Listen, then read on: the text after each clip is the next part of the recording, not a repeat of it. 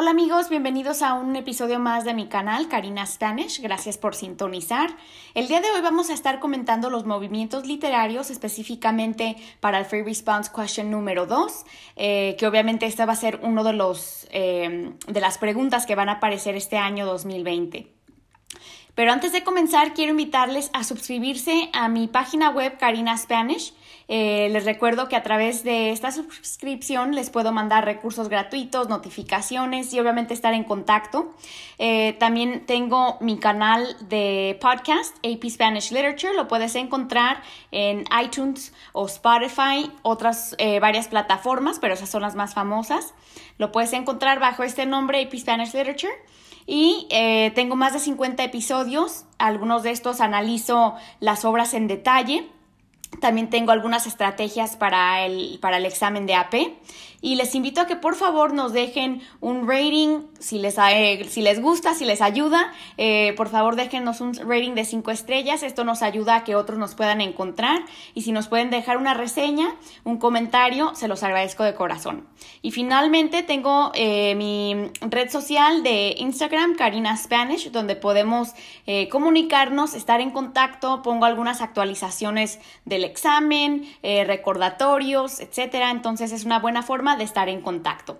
Pues bien, eh, vamos a continuar con lo que viene siendo los movimientos literarios, em, que son muy importantes de conocer, saber las características y cómo relacionarlos al texto que se nos presenta. Tradicionalmente, los movimientos literarios son importantes tanto para la opción múltiple como para el Free Response Question número 2 y el número 3, aunque obviamente este año va a estar bastante diferente el examen y em, pues siendo que solamente van a ser dos preguntas, el Free Response Question número 2 y el número 4, pues más que nunca es muy importante saber los movimientos literarios porque nos puede ayudar a sacar la máxima calificación en el Free Response Question número 2. Recuerda que en esta pregunta tienes que relacionar un fragmento de texto y una obra de arte visual, ¿verdad? Em, la pregunta siempre sigue la siguiente fórmula. Lee la siguiente selección y estudia la pintura. Luego compara la representación de X tema en las dos obras en relación con X movimiento o técnica literaria. Así que siempre se sigue este, esta fórmula y obviamente la selección puede ser parte de un poema o de un ensayo, un cuento corto, una novela, una obra de eh, teatro. Y la pintura, pues puede ser en realidad una pintura o un autorretrato o una fotografía. Así que eh, tengan eso en mente también, ¿no? Eh, otro recordatorio muy importante es que esta, esta, respuesta no requiere un ensayo formal, o sea, no necesitas una tesis y varios párrafos. Con uno o dos párrafos es más que suficiente, ¿ok? Eh, bien, otras recomendaciones que les tengo es eh, sobre la calificación. La calificación se basa en una rúbrica de tres puntos y se les da un punto por los siguientes elementos un punto por explicar el tema en ambas obras. O sea, tienes que hablar del texto y de la pintura, relacionarlas con el tema. Eh, otro punto por citar evidencia, obviamente que sea evidencia relevante, evidencia que se relacione con el tema. Y un punto por relacionarlo con el movimiento o técnica literaria. ¿Ok? Entonces, eh, algunos detalles más que son importantes para esto es usar palabras de transición como similarmente, en comparación, en conexión, eh, similarmente, en similitud, sin embargo, al contrario, por otro lado. Entonces, recuerden que no estamos hablando eh, de estas obras por separado. Tienes que encontrar puntos de similitud o puntos de contraste, ¿verdad? Este tema aparece de la misma forma en ambas obras Seguramente no. Entonces puedes hablar de esas conexiones o esas diferencias. Con que tengas una o dos citas del texto, no te pases de más de dos citas porque entonces ya se empieza a hacer muy largo y, no vas a tener tiempo de hablar de la pintura también. Con una o dos citas máximo que se, que se conecten al, al tema es suficiente y después compararlo o contrastarlo con uno o dos elementos específicos, usa palabras descriptivas, eh, elementos detallados de esa pintura, los colores, los personajes, las expresiones, etc. Y conecta eso con lo que vimos en el texto. Ahora, eh, para el movimiento técnica literaria, es, explica brevemente y tienes que mencionar la palabra que ellos te den en la pregunta, cómo aparecen ambas obras. ¿Ok? Eh, puedes hacer una breve, una breve conexión con lo del tema o con la evidencia. Lo importante es mencionar esa palabra y explicar, demostrar que tú conoces esa técnica o ese movimiento literario. Pues bien, em, un poquito más. Em, como les había dicho, es importante comparar o contrastar el tema, no hablar de las obras por separado o escribir una lista de elementos de cada eh, obra, sino recuerda siempre eh, explicar la representación de este tema. Por eso es importante o es, una buena sugerencia hacer este tipo de práctica, eh, este tipo de preparación a través de un diagrama Venn o un T-chart donde puedas comparar y contrastar eh, la evidencia de ambas obras.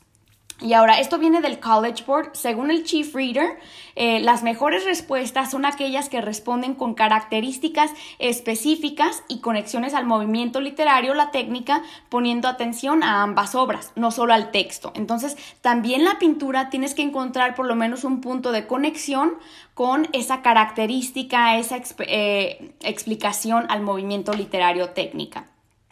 Pues bien, aquí les voy a dar estas eh, sugerencias, estas explicaciones para cada uno de los textos que pueden aparecer este año en el examen.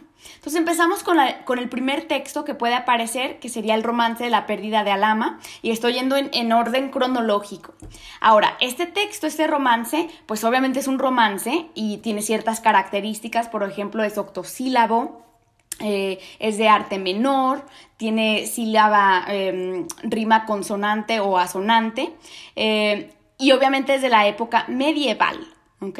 Es de la época medieval y eh, por lo tanto forma parte de este periodo específico que le llamamos la reconquista y en el cual se usa mucho la tradición oral. Recuerden que en este tiempo no todas las personas tienen acceso a la educación, así que hay mucho analfabetismo y por lo tanto la información se pasa de boca en boca.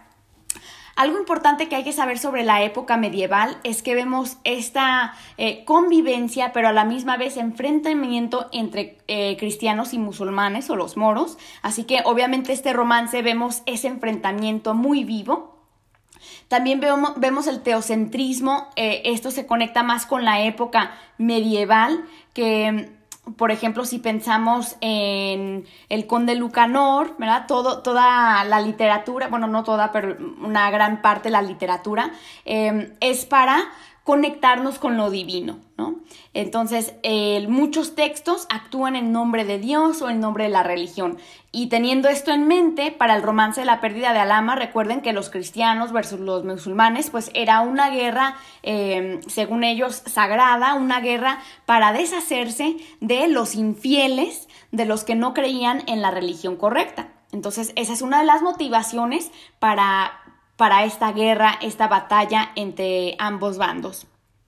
Recuerden que el romance eh, es el poema popular del pueblo, narrado por juglares. Recuerden que los juglares iban de pueblo en pueblo contando los eventos, era una forma de dar las noticias, así que esto se conecta a la tradición oral. Y por lo tanto vemos eh, esa musicalidad, esa rima asonante que nos ayuda a memorizar, a hacerlo más eh, dramático, más musical, también el hecho de que tengamos, por ejemplo, diálogo dentro del romance para hacerlo más dinámico, ¿no? Eh, pues bien, entonces esos son algunos de los detalles sobre este texto en relación al periodo y el movimiento literario. Continúo con Lazarillo de Tormes, que se le conecta con la novela picaresca y también la narrativa epistolar. Ahora, la novela picaresca, algunos de los detalles para esto es eh, que viene siendo una parodia en realidad, es una crítica social en forma de burla. Em, eh, obviamente hay mucho, mucho humor y mucho humor negro en ocasiones con Lazarillo, eh, porque nos está mostrando las, eh, la corrupción en los diferentes niveles sociales, tanto en la iglesia como en la clase alta, ¿verdad? Vemos mucha corrupción, mucho abuso y Lazarillo, siendo un pícaro, pues está exponiendo este, esta realidad social. Em, esto es algo también muy importante, que el protagonista es un pícaro tradicionalmente en, la época medieval nunca se había visto tal eh, personaje protagonista liderando eh, la narración. Entonces por eso es muy revolucionario, porque se nos da a un personaje que viene de las clases bajas, a un personaje marginado que se pone en primer plano su experiencia humana. Es un ser marginado por la sociedad que recurre a su astucia, su inteligencia, no es una persona educada, no, no ha ido a la escuela, sin embargo es muy listo porque tiene que aprender a sobrevivir en un mundo muy cruel y abusivo. Como lo vemos obviamente en varias, varias ocasiones que Lazarillo eh, sale burlado, pero él también tiene que burlar, tiene que robar, tiene que engañar para poder seguir adelante. Eh, para la narrativa epistolar, pues es una narración en forma de carta que incluye un narrador, obviamente Lazarillo de Tormes siendo el protagonista, también es el narrador que nos cuenta su historia en primer, em, primer punto de vista, de primera persona, y también tiene un narratario o destinatario. En este caso sería vuestra merced, nunca nos dice su nombre formal, pero sabemos que le está escribiendo a una persona específica. Aunque obviamente eh, el público en general es su audiencia, porque quiere que todas las personas se den cuenta de este tipo de historia mm, de los seres marginados en la sociedad. Pues bien, continuamos con el siguiente texto que es Se ha perdido el pueblo mexica y este viene siendo un poema de la conquista que forma parte de em, lo que viene siendo voces, em, visión de los vencidos y este tipo de poema también es una elegía. Ahora, ¿qué es relevante para esto? Pues vemos que obviamente la conquista es, recuerden, diferente a la reconquista. La conquista se aplica al, nuevo mundo entre las civilizaciones prehispánicas, en este caso la azteca o la mexica, eh, contra los españoles, que obviamente los españoles pues eh, mantienen una conquista feroz, eh, muy violenta y obviamente deciman y destruyen las civilizaciones prehispánicas. Eh, recuerden que la conquista no solamente fue de territorios, sino también de personas, de, sus cuerpos por, la esclavitud que trajeron eh, consecuentemente, y también cultural y religioso. Recuerden que también se impone el español, castellano, se impone la religión católica, así que es una conquista de varias etapas. Ahora, en términos de la elegía, la elegía viene siendo un poema de lamento o de duelo por la muerte o la pérdida de algo o de alguien. Eh, que obviamente este poema vemos mucho lo que viene siendo el patos, que es esa conexión emocional con, la audiencia, porque vemos muchas palabras de llanto, de llorar, eh, las expresiones, los símbolos de, de exclamación que nos muestran esa sensación, esa emoción de tristeza, de llanto, de luto eh, por la pérdida de su civilización y de, también de su gente.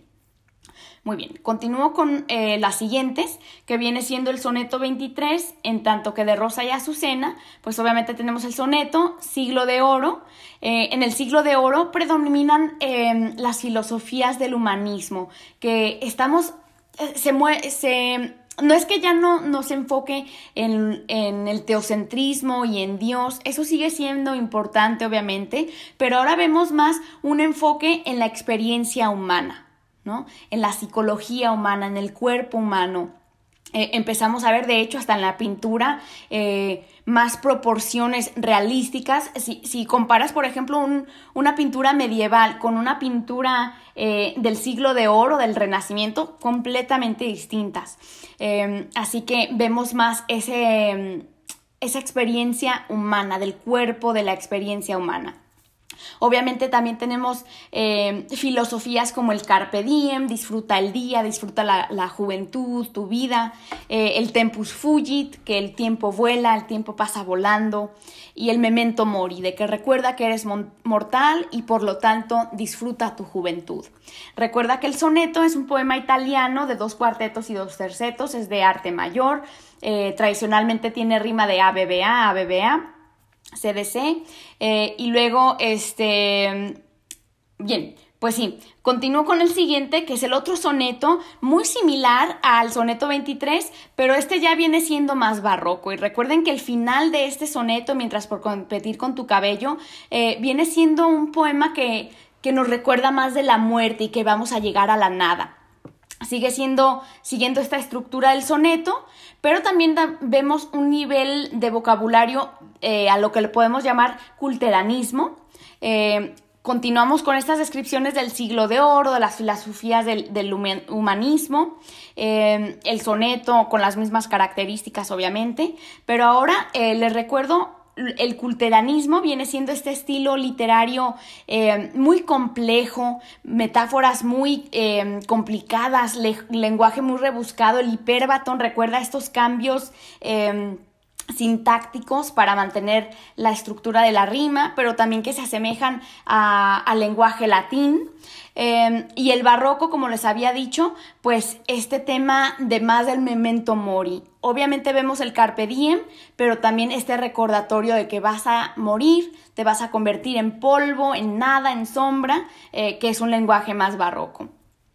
También, también, tenemos a Hombres Necios que acusáis, que viene siendo una redondilla del barroco y es una sátira filosófica.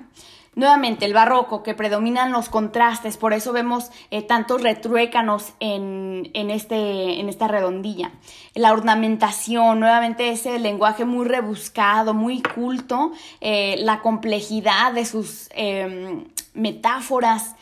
Y recuerden también que el barroco se enfoca mucho en la introspección, de reflexionar en quiénes somos y en realidad em, Sor Juana está haciendo esto. Recuerden que ella está hablándole a los hombres, por lo tanto usa un apóstrofe, para invitarlos a que a, pensar en sus acciones, que son necios, y ver esta, este doble estándar, esta hipocresía en su forma de actuar.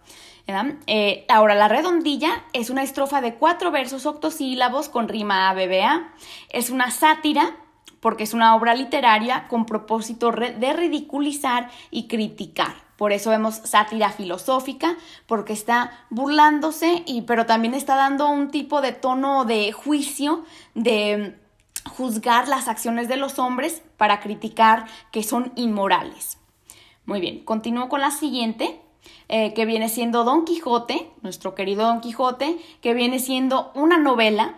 Recuerden que es una novela de parodia porque se burla de, los, de las novelas de caballería y Don Quijote pues es parte del siglo de oro, aunque también entra un poco al barroco, pero vemos más... Em, este, esta experiencia humana con este señor ya de 50 años, ¿no? Eh, recuerden estas filosofías del humanismo, em, el, énfasis en la belleza estética. Recuerden que Don Quijote también está traído, según eso, a la belleza de, Dulcinea, que era algo muy, muy del siglo de oro.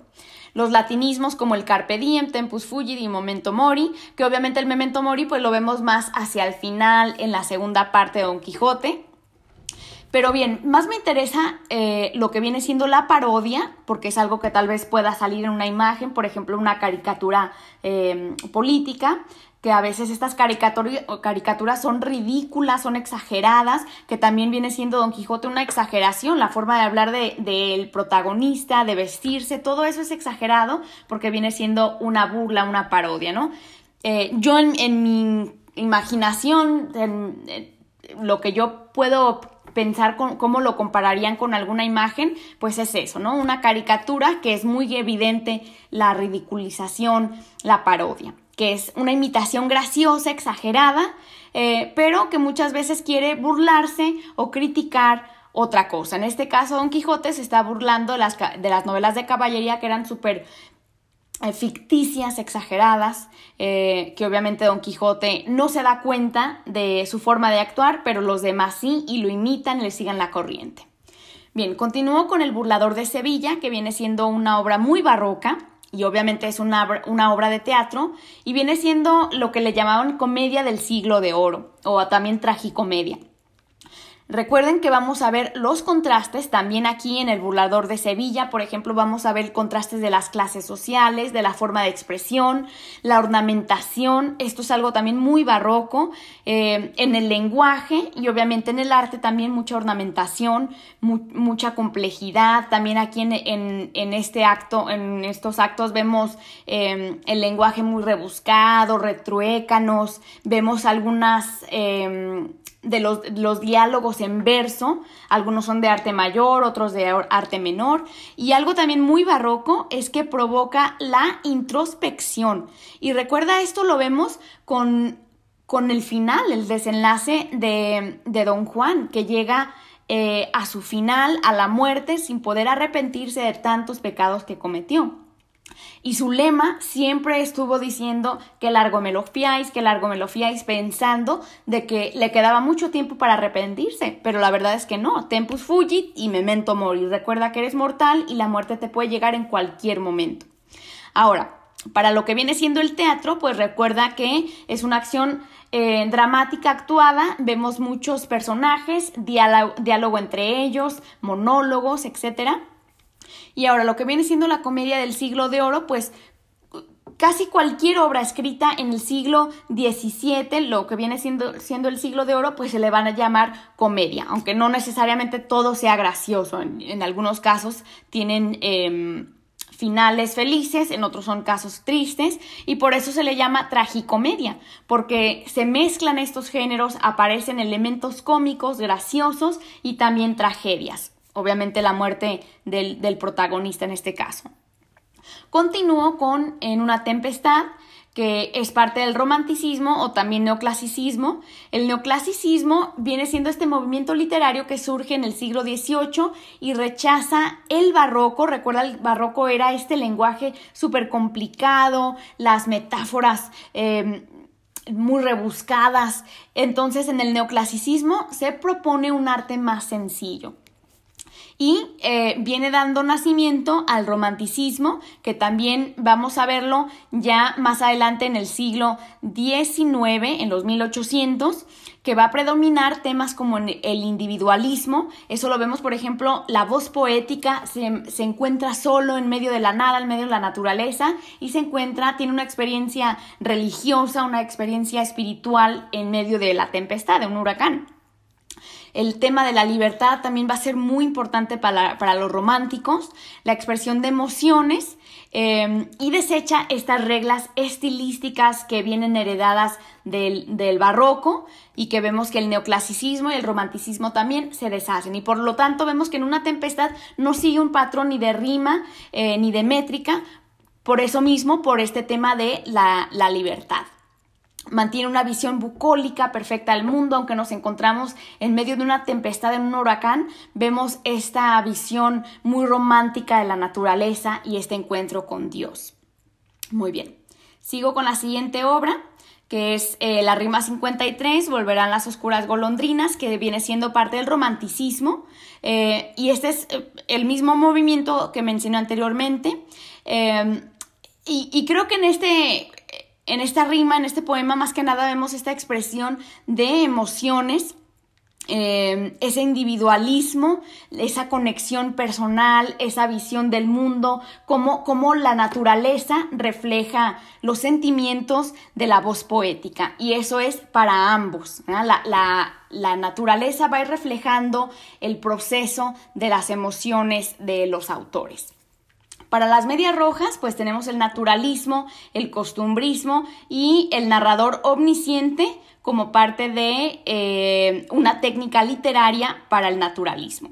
Ahora, recuerda que en el naturalismo también eh, es parte del siglo XIX, los 1800, que refleja la condición social. Recuerda, ten en mente el contexto histórico, por ejemplo, de la revolución industrial, que hay mucha miseria, mucho abuso, eh, muchas revoluciones también sociales y tiene este, esta actitud de predestinación, como si los seres humanos estuvieran predestinados a sus vidas, eh, influidos por la herencia que se pasa de generación en generación y también por el medio ambiente en el que viven. Estas cosas, estos elementos eh, determinan qué vida, qué estilo de vida va a tener el, este ser humano, este personaje.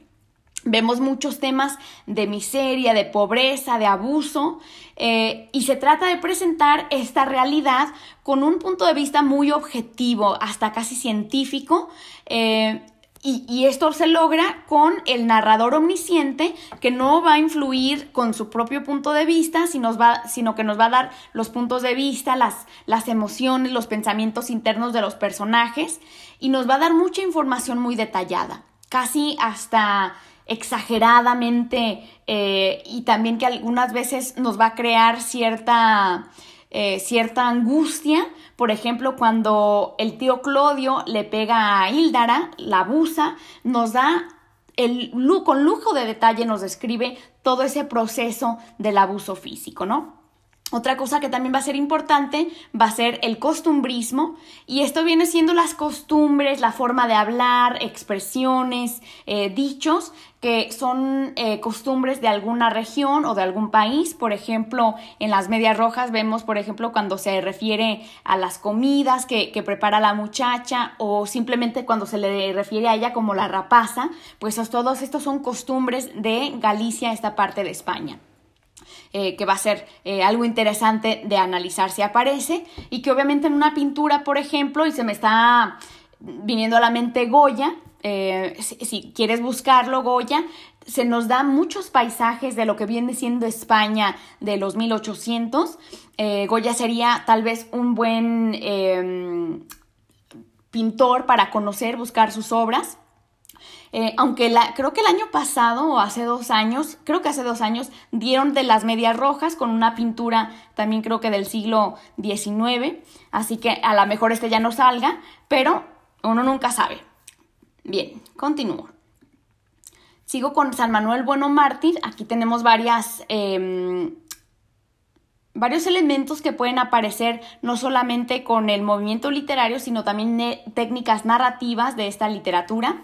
Por ejemplo, el flashback, la metaficción, la epístola o la narrativa epistolar, que ya lo vimos con Lazarillo de Tormes, el existencialismo, creo, creo que este sería algo más fácil, y también la generación del 98, creo que esto sería algo más fácil de eh, ver en, en una pintura. Eh, por ejemplo, se me viene a la mente la de The Scream de Edvard Munch, eh, donde aparece esta figura como dando un grito desesperado, eh, lo cual se puede muy fácilmente aplicar con el existencialismo. Pero bien, la lo que viene siendo el flashback es esta técnica narrativa en que se remonta, viaja al pasado, nos presenta información relevante, detalles y luego se intercala con tiempo presente. O sea, vemos momentos en el, en el que la voz narrativa está pensando, reflexionando en su tiempo presente y luego viaja al pasado. La metaficción, pues obviamente esta técnica literaria en la que se rompe la ilusión de de que es una, una obra este, irreal, ¿no? Entonces, por ejemplo, cuando vemos autorreferencia por parte del autor que, que habla de sí mismo, o cuando se nos presenta un cuento de otro cuento, o los personajes o el narrador se dirige al lector, o la intertextualidad que hace referencias a otros textos o a otros mismos textos del propio autor, pues todo esto viene siendo metaficción. La epístola narrativa, como ya les había dicho, esta técnica de contar una carta, recuerden que esta carta que según eso escribe mm, Ángela Carballino, eh, la está escribiendo como una memoria de lo que recuerda sobre San Manuel y después llega esta carta a manos del el propio Miguel de Unamuno, que es el autor. El existencialismo, recuerden, es este movimiento filosófico que cuestiona el sentido, el propósito de la vida, eh, se cuestionan los valores de la sociedad, todo basado en la experiencia humana, eh, basado en lo que yo he vivido. ¿Existe Dios? Vive Dios, eh, la religión para qué sirve. Y todo esto también se conecta con el contexto histórico de generación del 98, porque recuerda que en 1898 España pierde las últimas colonias americanas, que viene siendo Cuba, Puerto Rico, las Filipinas, eh, después de la guerra contra Estados Unidos. Entonces, España atraviesa una crisis de identidad, eh, una crisis económica, y estos escritores de la generación del 98 tratan de explorar estos temas culturales, históricos, económicos, y tratar de detallar, definir eh, ¿Quién, ¿quiénes son los españoles? Darles una, una definición. entonces vemos obviamente este, este tipo de existencialismo, crisis existencial, por tratar de definir quiénes somos. Continúo con Nuestra América, que obviamente este es un ensayo, forma parte del movimiento del modernismo y también lo podemos ver como un tipo de apología. Ahora, el ensayo, eh, recuerda que es un tipo de, prosa, no ficción, en el cual se expone una tesis y el escritor nos va a dar sus motivos, sus razones, con ejemplos, con evidencia, fundamentar esa tesis a través de varias, eh, de varias explicaciones. Ahora, en términos del modernismo, pues es este movimiento caracterizados por una sensibilidad, por la belleza, inspirados en la naturaleza, la libertad de expresión, musicalidad, aunque no todo es de, estos, eh, de estas características se ven en el ensayo, obviamente, pero también vemos, eh, expone temas sobre pasiones, que creo que José Martí está muy apasionado, siente mucha pasión por este tema de la libertad cubana, de la libertad latinoamericana, eh, de definirnos, de ser em, independientes a los, a los poderes extranjeros. Y también vemos eh, este tipo de visión o aspiraciones de carácter sociopolítico eh, y por lo tanto vemos esta este deseo de eh, luchar por la independencia, luchar por quienes somos, eh, liberados de influencias eh, foráneas. En términos de la apología, pues es, viene siendo un discurso con el propósito de alabar, de reconocer, de defender a un individuo o una idea o algún lugar, que en este caso José Martí está alabando y poniendo en primer plano a la América Latina y obviamente también esta idea de ser autónomos y soberanos. Muy bien, continúo con lo siguiente que viene siendo a Roosevelt. También vemos muchas de estas similares, eh, características similares con términos del modernismo y a la apología.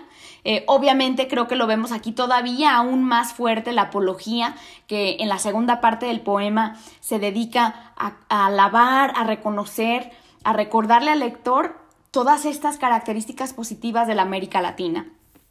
Y también aquí ya vemos un poquito más estos otros elementos del modernismo, como por ejemplo eh, la libertad de expresión, porque no vemos mucho, mucho patrón de rima y métrica, ¿verdad? Eh, inspiración de la naturaleza, vemos referencias a algunas cosas de la naturaleza. Em, la musicalidad, que vemos mucha sonoridad, eh, muchas aliteraciones y también obviamente este carácter sociopolítico de la América. Continúo con el hijo, que también se conecta con el realismo, naturalismo que ya habíamos visto anteriormente con las medias rojas. Nuevamente, el narrador omnisciente, vemos el costumbrismo también cuando nos menciona partes eh, de este lugar de misiones argentina, que nos menciona ciertos animales de estas junglas, de, esto, de este lugar. Y también voy a, analizar aquí también lo que viene siendo el antagonista, que lo vemos muy fuertemente reflejado en la naturaleza. La naturaleza actúa como un antagonista para el hijo y también el padre, ¿no? Pues bien, ya les había más o menos hablado de los otros eh, términos, así que me voy a continuar a lo siguiente para no ser súper repetitiva. Para la casa de Bernarda Alba vemos que obviamente es una obra de teatro también igual con un antagonista que viene siendo la propia Bernarda. Vemos el clímax, el punto más intenso de más tensión, la falla trágica, la cual viene siendo este error fatal que comete el protagonista y resulta en la tragedia. Pues vemos, podemos ver aquí varias, fallas trágicas, por ejemplo, las pasiones de Adela, que no, que no controla su pasión, sino se entrega a ellas. Y la propia Bernarda, su falla trágica es de que no quiere reconocer que algo malo pasa en su propia casa. La tragedia, que obviamente esta obra de teatro viene siendo una tragedia porque tiene un final trágico, fatal, calamitoso, eh, por causa de estas pasiones de los personajes, ¿no?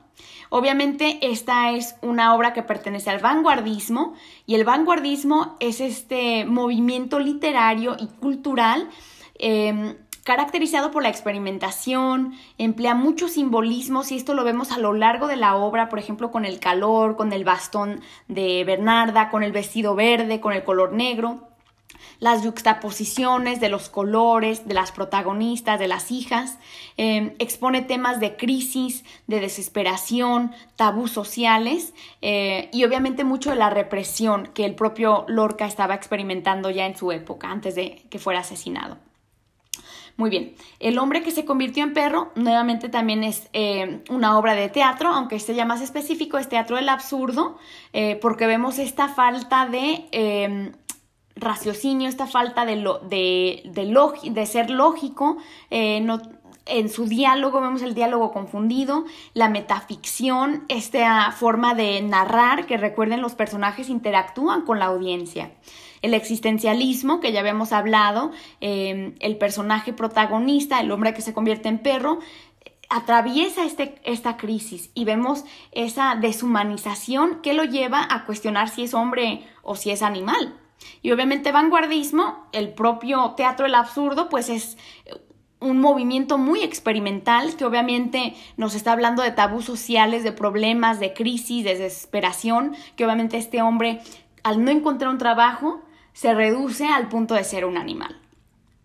Voy a continuar con Walking Around, que también vemos características como el existencialismo, surrealismo, vanguardismo. Ya he hablado un poco sobre el existencialismo y el vanguardismo, eh, así que me voy a enfocar un poco más en el surrealismo, que viene siendo este movimiento artístico eh, que emplea muchas formas deshumanizadas, asimétricas, muchas incoherencias, y esto obviamente lo vemos porque este poema, pues en realidad no tiene mucho sentido eh, al leerlo por primera vez, habla de, tripas y de huesos y estas imágenes muy visuales, muy grotescas, así que esto viene siendo parte de este movimiento surrealista que lo vemos reflejado en esta obra literaria. Creo que también aquí podríamos eh, conectarlo con el existencialismo, con esa pintura que les comenté de Edvard Munch, eh, The Scream, eh, esa desesperación que no, que se siente deshumanizado, que se siente como